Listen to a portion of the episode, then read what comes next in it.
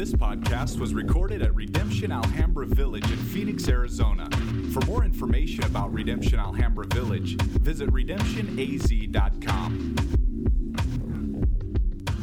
First of all, we're going to stand together and just read Acts chapter 22. So if you could stand with me, I'm just going to read a section of this because um, I want to be able to just read one of the highlighted sections, 23 verses 1 through 10. But today we're covering 2230 all the way to 2335. But I'm only going to read 10 verses. The reason why we're going to stand as we read is out of respect to God's word, remembering this is his word.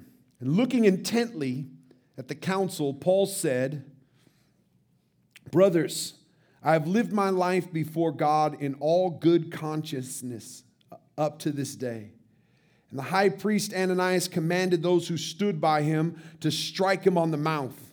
And Paul said to him, God is going to strike you, you whitewashed wall. Are you sitting to judge me according to the law? And yet, contrary to the law, you order me to be struck? Those who stood by said, Would you revile God's high priest? And Paul said, I did not know, brothers, that this was the high priest. For it is written, You shall not speak evil of a ruler of your people. Now, when Paul perceived that one part were Sadducees and the other Pharisees, he cried out in the council, Brothers, I'm a Pharisee, a son of Pharisees. It is with respect to hope of the resurrection of the dead that I am on trial. When he said this, a dissension arose between the Pharisees and the Sadducees, and the assembly was divided. And the Sadducees say that there is no resurrection, nor angels, nor spirits, but the Pharisee acknowledges them all. Then great clamor arose, and some of the scribes and Pharisees' party stood up and contended sharply. We find nothing wrong in this man. What if the spirit or an angel spoke to him? And when the dissension became violent, the tribune, afraid that Paul would be torn to pieces by them, commanded the soldiers to go down and take him away among them to be forced them to bring him back into the barracks. This is the word of the Lord. You may be seated.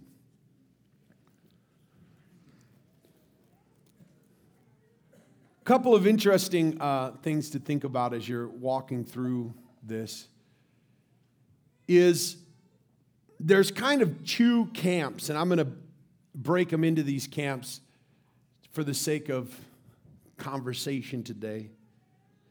But there are those who kind of camp in the camp of logic, and those in the world who kind of camp in the camp of feeling. And here's what I mean by that the, the camp of logic loves to kind of just think their way through life and they love to kind of believe that the savior of the world is better education so, if you get more knowledge, you'll be able to kind of figure this thing out and you'll be able to think deeply about it. And, and they're the ones who like to just kind of, uh, just kind of impress everyone else with how much knowledge they have. And as they approach arguments, they can easily write off the one who feels like they're just stupid and go with their emotions and they never think deeply about it.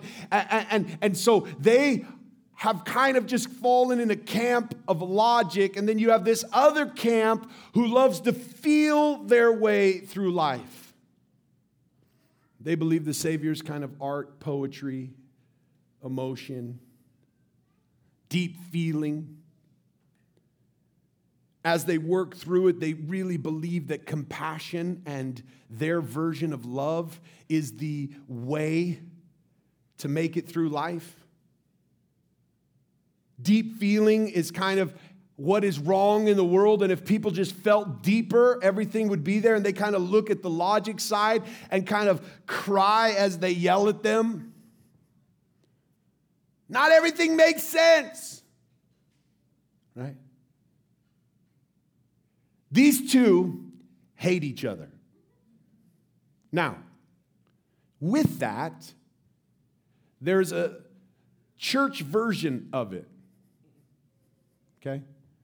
There's those who take God and kind of say, we're the word people.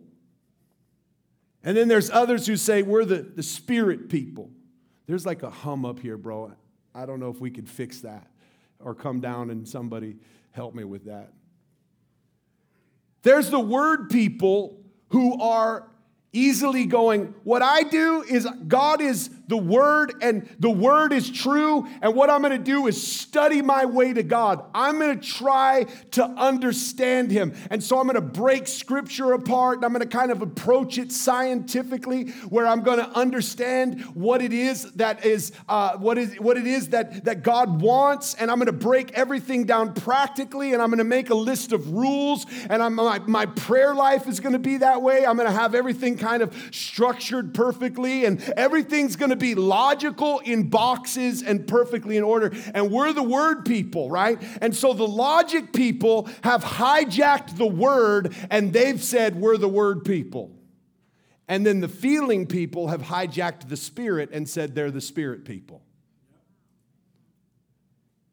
And what they've done is they've taken the Spirit and used the Spirit to condone all of their feelings and called it the Spirit as they're feeling their way through life, the Spirit never does anything opposite of their feelings. Even if the word says, don't do it, they're like, well, the Spirit did, told me to do it. And so, what you have here is this same historic argument of the logic people, the feeling people, hijacking elements of the word and the spirit and kind of making it their own. But let me, let me just be clear with something.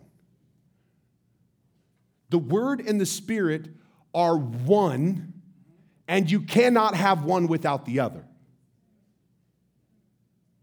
The word and the spirit is completely united and no matter how hard you try to divide them so you can have one and pit them against each other, they are perfectly united. They confirm each other, they elevate one another. Jesus, the Word made flesh, said, You need the Spirit. The Spirit says, You need Jesus.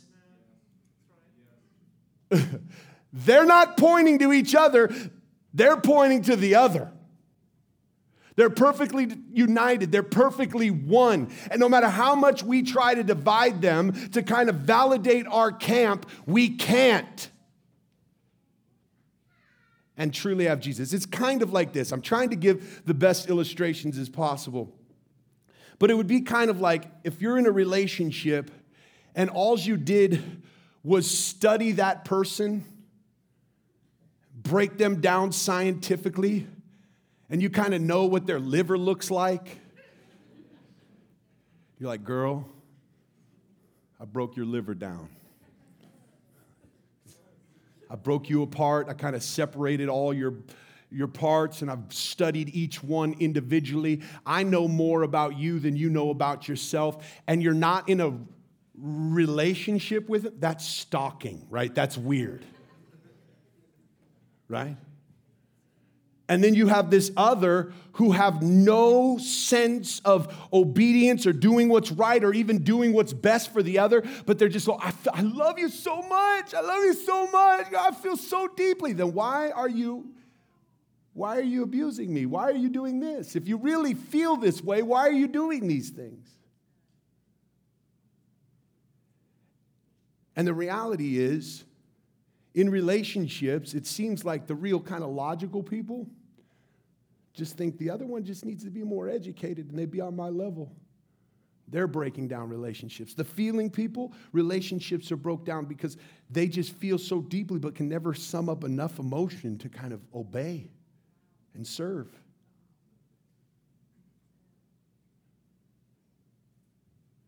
Uh, Paul saw that between the Pharisees and the Sadducees, and then just in the midst of tension, kind of dropped a bomb and said, Hey, this argument is not about me, it's about my belief about the resurrection from the dead. And then there's Pharisees in there who believe in spirits and angels and, and, and all the kind of revelation. And then there's Sadducees who only believe in the law, and they start going at each other and they're wanting to rip Paul apart. All over this same argument. The reality of what we see in a text like this is that when tension comes, something becomes very clear. There has to be something much deeper there has to be a Lord who is over both our logic and our feelings. And there has to be one who can say, You can't have one without the other, or the other without. You have to have both. I've created you with both. I've given you both. I've placed it in you, and I've placed the Lord over it. And I've given you something greater than just thought and feelings. I've given you something greater. I've given you one that those things are subject to. I've placed my spirit in you. And I've given you my word as your example. You both have example and power we as the people of God are not lacking either. And I want you to notice this. How do I know that Paul had example and power? Look at look at Paul's life and then just kind of put it on pause for a moment and remember that Acts is about the ministry of the resurrected Jesus. I'm going to say this and you say amen. I'm, I'm helping you, okay? Jesus is alive. That's where the church has to say amen. Like that's the whole like if Jesus is not alive, we're believing in vain, right? So let me say it again Jesus is alive. Okay, thank you. That was a little lacking, but I'll give you this. Not enough feeling in that for me. Um, Jesus is alive in church and, and he's moving by his spirit. Acts chapter 1, he's, as Jesus is ascending to be with his Father, he says to his disciples, um, You're going to receive power when the Holy Spirit comes upon you and you're going to be my witnesses in Judea, Samaria, and the uttermost parts of the earth. The Spirit is going to come upon you. And when the Spirit came upon them, they went out into the streets, and the gospel is spreading to all nations. Now, this is the major fight of Acts, and it's the major fight of the whole New Testament. When people think they have knowledge in the Spirit and they have kind of a, a block on it, they kind of try to control it, and who can be a part of it?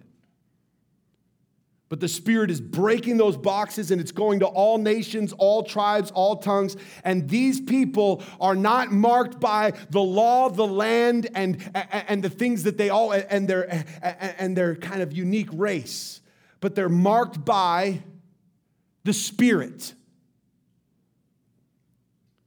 Now, over the last few weeks, we've been talking about things that have happened to Paul. But I want to put that on pause and just kind of go back and remember a few things. How many of you remember when Luke was writing the book of Luke about the life of Jesus before he writes the book of Acts? There's going to be this kind of continuation of what is taking place, right? He finishes Luke with Jesus' death, burial, resurrection, and then after the resurrection, as he's ascending and sending his church. But remember what happens to Jesus in all of the Gospels, but primarily, let's say, the book of Luke. Jesus was bound by his Father's will to go to Jerusalem and die. Fast forward. Paul was bound by the Spirit to go to Jerusalem and be persecuted. When you read about what's happening to Paul, there should be like, that happened to Jesus. Jesus, on his way to die, meets with his disciples. They cry together. He begs them. They beg him not to go. He keeps telling them he's going to die. And they say, No, if anybody tries to kill you, I'm going to cut you. You remember, I mean, you remember that whole thing. Or I'm going to cut them. I'm gonna make sure this never happens to you. They're begging with them, crying, Don't let this happen. They're even saying it's not going to happen, but Jesus is continuing to prepare them. Paul, on his way to Jerusalem, is stopping in churches and they're saying, No, don't go. The Spirit's telling you not to go. And they're wrestling and they're crying together. Paul's crying with them. What happened to Jesus is happening to Paul. His disciples and Jesus cry over this whole thing. They, they wrestle with it, but ultimately, Jesus says, Nevertheless, not my will, but your will be done. You remember that Paul cried the same cries with, his, with those who were with him. They wrestled with it, and at the end of it, they came to this Not my will, but let the will of the Lord be done. Jesus is falsely accused by religious leaders, mobbed by religious leaders, beat by religious leaders, placed before kings and governments in guilt. And what are we reading today? The same thing is happening to Paul. Why is this so important? Because as you're reading this, there shouldn't be anything in us going, man, Paul is gangster. It should be the same spirit that dwells in Christ dwells in Paul. He's marked by the very spirit of Jesus. Now, it's not exact behavior, but the spirit is the same. Because if you look at exactly what happened to Jesus and try to compare it to exactly what happened to Paul, you won't see exact behavior and you won't see exact experience. But what you will see is the same spirit. Look at what we just looked at, verses 1 through 10, and I'll kind of highlight these things real quickly because we're driving to a point and I want to get there. One is when Jesus got beat by religious leaders, as Paul is, Paul's there, and the first thing he says is he's lived a life before God in good conscience. And I want you to think of who was it that lived before God perfectly and in good conscience? Jesus. What we're seeing here is Paul before God is right, but before religious leaders is being condemned. And while he's saying, I've done all this in good conscience before God, they don't want to hear about his conscience. They literally smack him in the mouth. Now, Paul reacts in anger. Notice this. I love how Paul screams out, but I want you to just see what takes place in anger. Let me say this in right anger, Paul yells out, God's gonna strike you, you whitewashed tomb. How are you going to say that the law, I'm breaking the law, and then you break the very law that says I'm breaking? He screams this out. And all of us go, Yeah! Why? Because that sounds like Jesus. Jesus loved calling religious leaders whitewashed tombs, walls, looking good on the outside, dead man's bone on the inside. All they cared about was right behaviors, right actions, right things. But inside, they're dead. All they cared about was laws and order. Nobody in our day cares about law and order, right? That's all they care about law and order. But inside, they're dead. And the reality of this is, Paul says the right thing. And notice how those religious leaders respond. Do you know what you just said to the high priest? Now, there is something in us when we respond in anger, we feel like if we did what Paul did right here, we would be saying we are wrong. Notice what Paul does. When they say, Do you know what you just said? That's the high priest. Paul doesn't back down, but he acknowledges that he too just broke the law. He said, Yeah, you know what, brothers? I didn't even know that it was the high priest. And the law says that you shouldn't speak against a high priest like that. He doesn't say, I was wrong in what I said. He does have life in his bones. Doesn't say that. But acknowledges that he breaks the law. What you see in one moment is what we think is conflicting. We see righteous anger and wisdom and humility in the same interaction. What we do is when we see injustice, we start plowing away and turn a blind eye to how many ways we've broken the law. I mean, this is the world we live in. One side screaming about all the injustices, and the other side saying, See how you're talking to us? How dare you treat us this way? You say you love, and then you treat us this way? You got a log in your eye. No, you got a log in your eye. No, you got a log in your eye. And here you see in Paul something different than just pointing out others' wrongs, but acknowledging the ways he's broken the law. By seeing the log in his own eye, he's actually able clearly to see the speck in the other. And notice he calls them brothers. They just popped you in the mouth.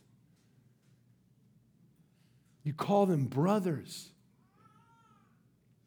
Paul reacts rightly in anger, but he also reacts in humility, acknowledging how he's broken the law, discerning what the real argument is. Here's the thing that I really struggle with in the times that we live in everybody wants to be right, but nobody has enough discernment to point out the real issues. I'm going to say that again. You should write that down. Everybody wants to be right, but nobody has discernment to point out the real issues. And what Paul does here is says, here's the real issue. This is an argument over the resurrection of the dead.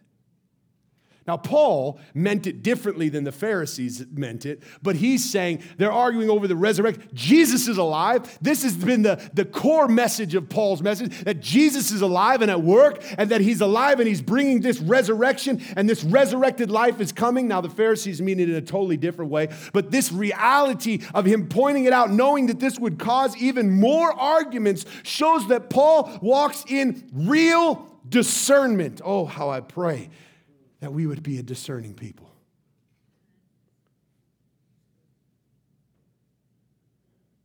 Then the next section, 12 through 23, I'm to 22, I'm going to run through this fast to get to the point.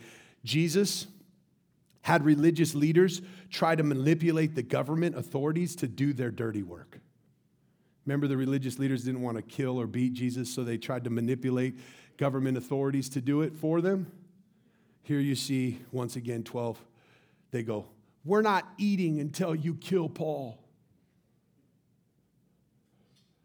That's the thing about religious people. They have high morals and they won't do it themselves, but they're really good at manipulating others to do their dirty work.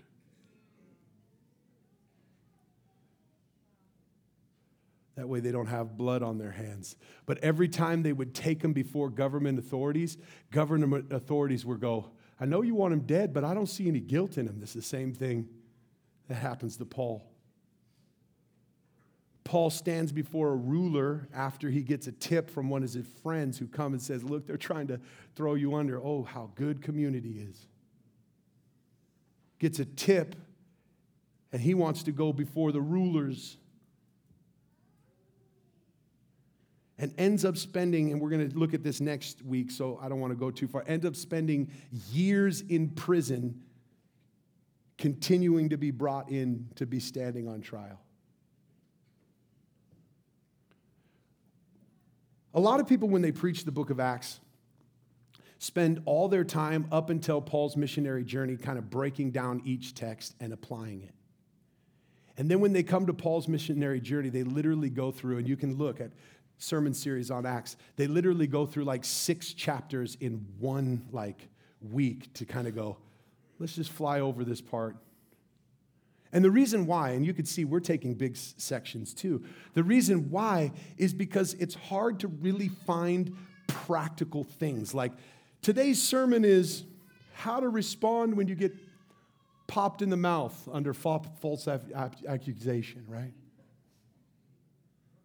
How to respond when you're standing before kings, how to respond when you're dealing with Sadducees and Pharisees. I mean, everyone is looking for the steps to how to live in tension rather than wanting the Spirit of Christ to dwell in us and to lead us through these times.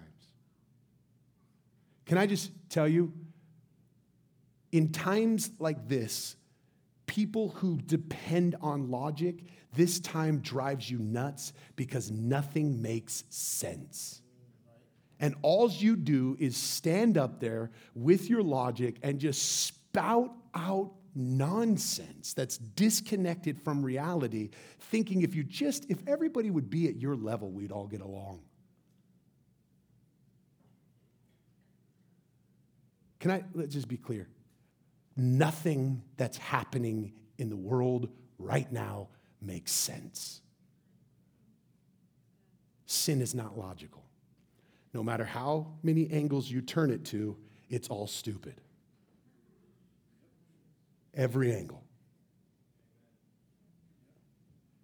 The realities of this cause us to have to go, it's not bad to think, it's not bad to study, it's not bad to think deeply about things, but when you think, you elevate yourself to that place. That's why scripture says knowledge puff up. And then there's another group of people who are trying to feel their way through this. And they're constantly being shifted from one injustice to another, swinging, crying, broken. I'm not saying feelings are wrong. That's not, that's not the point here. But untethered feelings leave you toppling through life like nothing to be anchored in. Church, we have been given Jesus and His Spirit. And trying to separate them is like trying to separate someone's breath from their body. One without the other does not exist. And what we have in this time is not perfect behavior. We follow the laws perfectly. Everything's really clean. We know practically how we should live from day to day. In the midst of these times, if anything is true, we should be the first to admit, I don't know what to do.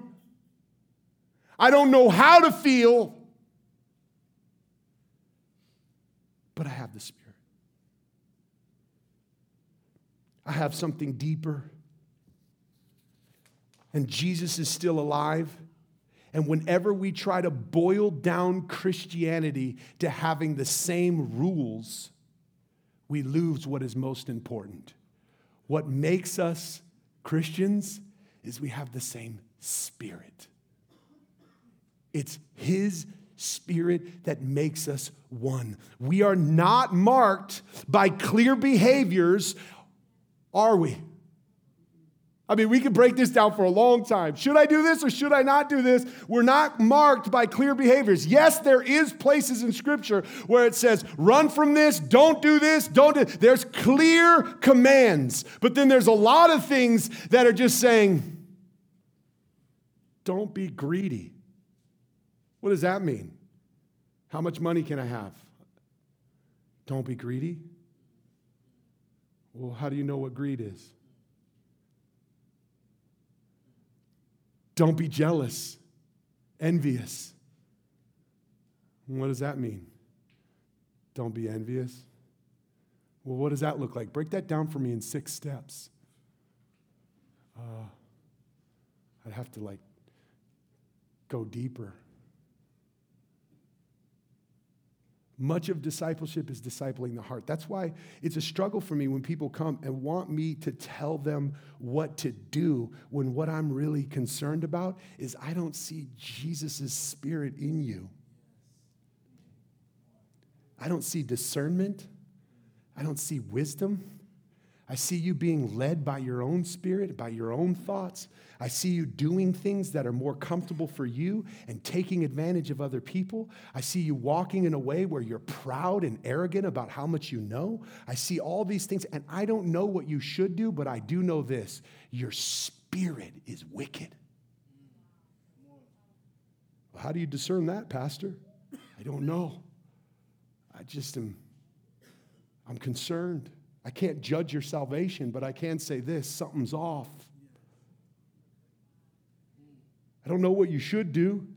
I can't even judge my own salvation, but I can tell you this it's the Spirit in me that even empowers me to cry out, Abba, Father.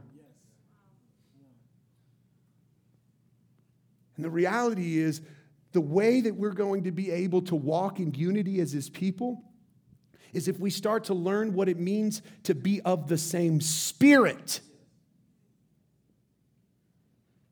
Because not everything that calls itself of Christ is the same Spirit. We need discernment, we need help. But here's a few things we can think about. First is this whenever you see the Spirit moving, it's always at war with the flesh. Scripture says the Spirit and the flesh are at war with one another. That means there's nothing in the two that are crossing over. So the flesh is at war with the Spirit. We got to admit one thing. Our flesh is always seeking comfort, where the Spirit, our comforter, He is our comforter, which means we can be in the midst of confrontation, tension, struggle, being beaten, persecuted, and there's a comfort that's deeper than comfort. Because when the Spirit comes into a room like this, what we want Him to do is do the same thing for everybody in the room. But I can tell you this let's say the Spirit falls in this room. Some of y'all will be crying in conviction of sin, and some of you all will be in, being encouraged to keep going. It has a lot to do with your heart. And the Spirit knows you, and He knows your heart, and He discerns the deeper things and he's going to move in that way. So when we when we are just after comfort often we're going to miss the spirit because sometimes the spirit confronts. Two the flesh believes that love is an emotion or friendly or nice. Leaves no room for anger. I hear a lot of people repenting of anger all the time. I got mad you should get mad. That was sinful and wicked and wrong. And if you don't get mad, it means you don't love. what do you mean? Be angry, but don't sin in your anger. What does that mean? You can be angry and still be led by the Spirit. The flesh, the flesh believes that love is an emotion, meaning connection and friendly, and, but the Spirit, who is love, Love is not a feeling, love is a person. God is love. You will not know love apart from God, First John. And you won't have love apart from the Spirit because the fruit of the Spirit is love, joy, peace. So, what is love? Love is modeled in Christ, dying to self and even loving enemies. Paul, in anger, whitewashed tombs. In humility, brothers, I didn't know. I broke the law too. Anger, humility, love.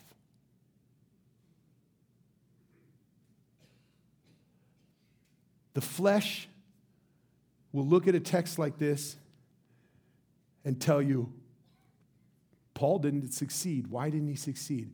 Because everybody's still angry, everybody wants to kill him, everybody's still mad, there's still turmoil, there's still tension, there's still problems, because the flesh always looks at outcomes and says, that was successful. It's growing, it's healthy, there's this, there's that.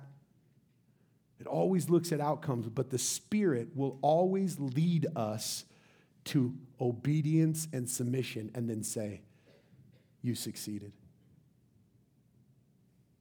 Success is not marked by outcomes, it's marked by obedience.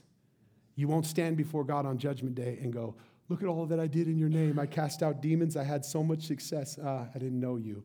Well done, good and faithful servant. You obeyed. The fruit of the Spirit's obedience. The question is not how did people respond, the question is did you obey?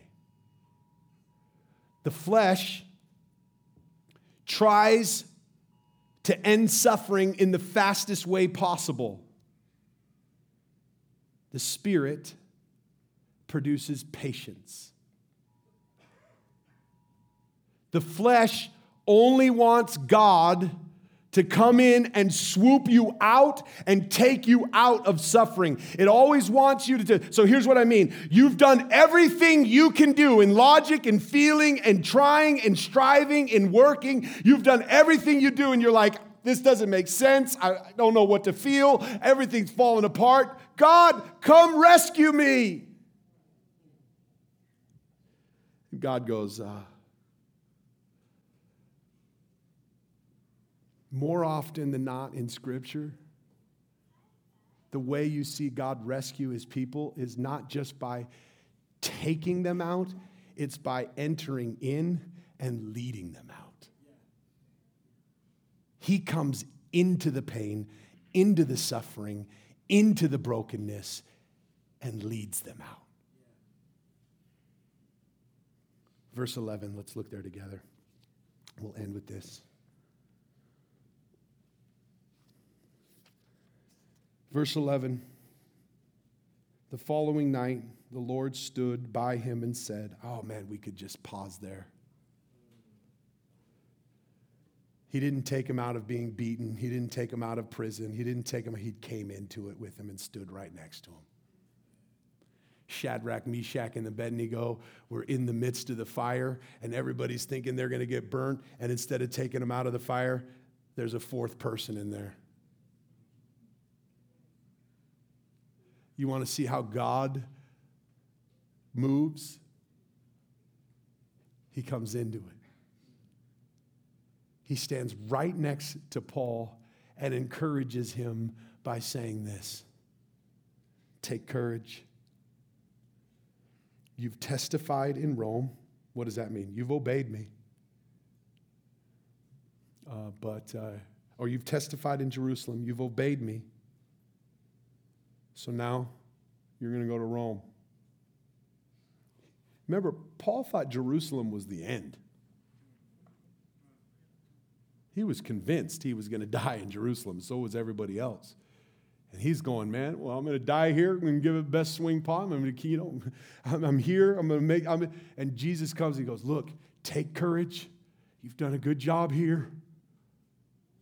And now I'm sending you to Rome. Years later, it's not right away. But I'm going to tell you this the way Jesus is going to encourage you in the midst of tension and brokenness is by entering into. His Spirit is with you. The beauty of the gospel is this God is with us. It's all about not God taking us out, but God coming in. God sends his son Jesus, enters into pain and brokenness. God sends his spirit. God's coming again and making all things new. He's coming back and making it new. I know we want to get out of here, but he's gonna, he's still on mission. He's gonna make this world new. It's all about him entering, and what we want is out, and he's going, Come mean, here, here's, here's the power of what God's called us into. You've been called to be salt and light. Here's what it means you are in a broken, unjust, divided, painful, wicked, nothing makes sense world. And what he's going to do is take his people filled with his spirit and he's going to put them in it. As salt and light, as leaven. Everything in us wants to go, that's them and this is us, let's stay away. It's the, the, the plight of Israel, right? We're the chosen people, we're the special people, and what they thought was special was separating them. And what Jesus was saying is, what God was saying is, why you are special is because in the world you have my spirit. I'm dwelling amongst you in the tabernacle. You have that fire by day. You have that cloud. You have that cloud by day, that fire by night. You have my presence. What made them special was not the law of the land and their race. What made them special was his presence with them. What makes us special, what makes us his people, is his presence with them. Now, uh, I'm, I'm done, I promise. Okay, here we go. Hear this. Hear this today.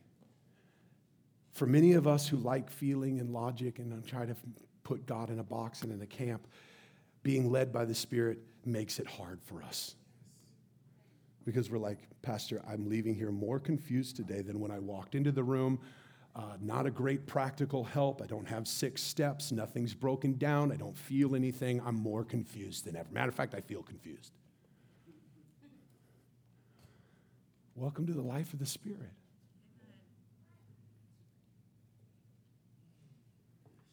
Tension. Here's, here's what you see Paul and the early church walking in as they walk through the Spirit. Here's a couple things. One is they don't separate the Word and the Spirit, they always believe they agree. So please don't fall into that trap of going, I'm a Word person, I'm a Spirit person. If you're either one of those, you're in some sort of weird cultish thing, right? They agree. They are one.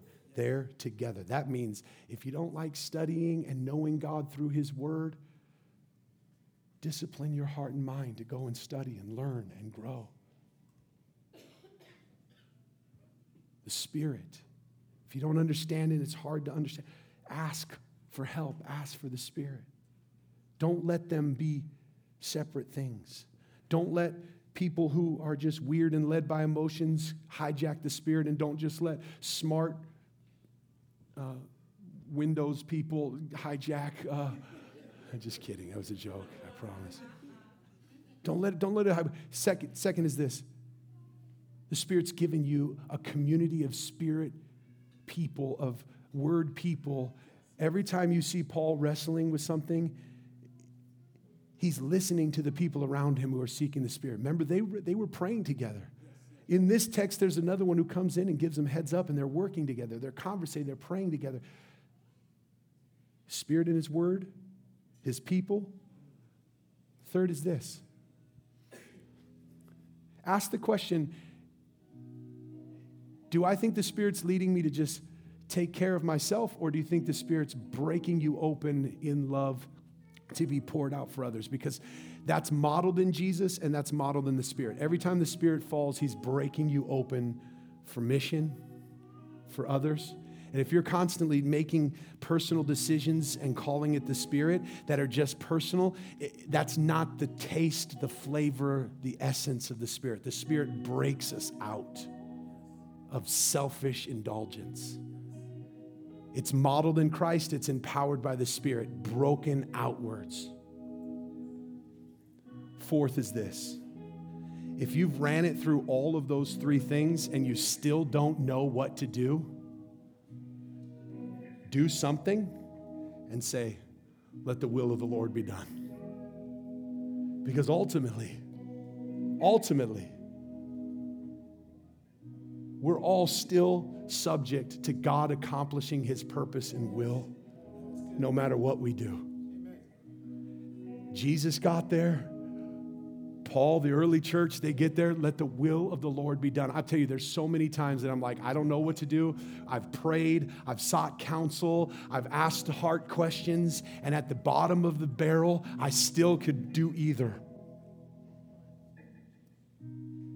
I'm going to do this and let the will of the Lord be done. Church, the beauty of having His Spirit is a great rest that not everything hinges on you. Not everything hinges on you. So what if you lash out in anger and react in humility and get, oh, what did I do the right thing? Did I do? Probably not. I don't know. But do you have the Spirit? And is God still in control? The Spirit gives you great rest that no matter what, He's going to do His work. Church, I, I would, if anything, I would love for people to, to look in this community and go, I see love, I see the Spirit. I see a people who are trying to obey and to serve, who are dying to self. Do they do everything right? No. Do they say everything right? No. But man, love is there, the Spirit is there, Christ is at work, peoples are being united. Jesus is being glorified. When they look and they see our love, they know we're his disciples. This podcast was recorded at Redemption Alhambra Village in Phoenix, Arizona. For more information about Redemption Alhambra Village, visit redemptionaz.com.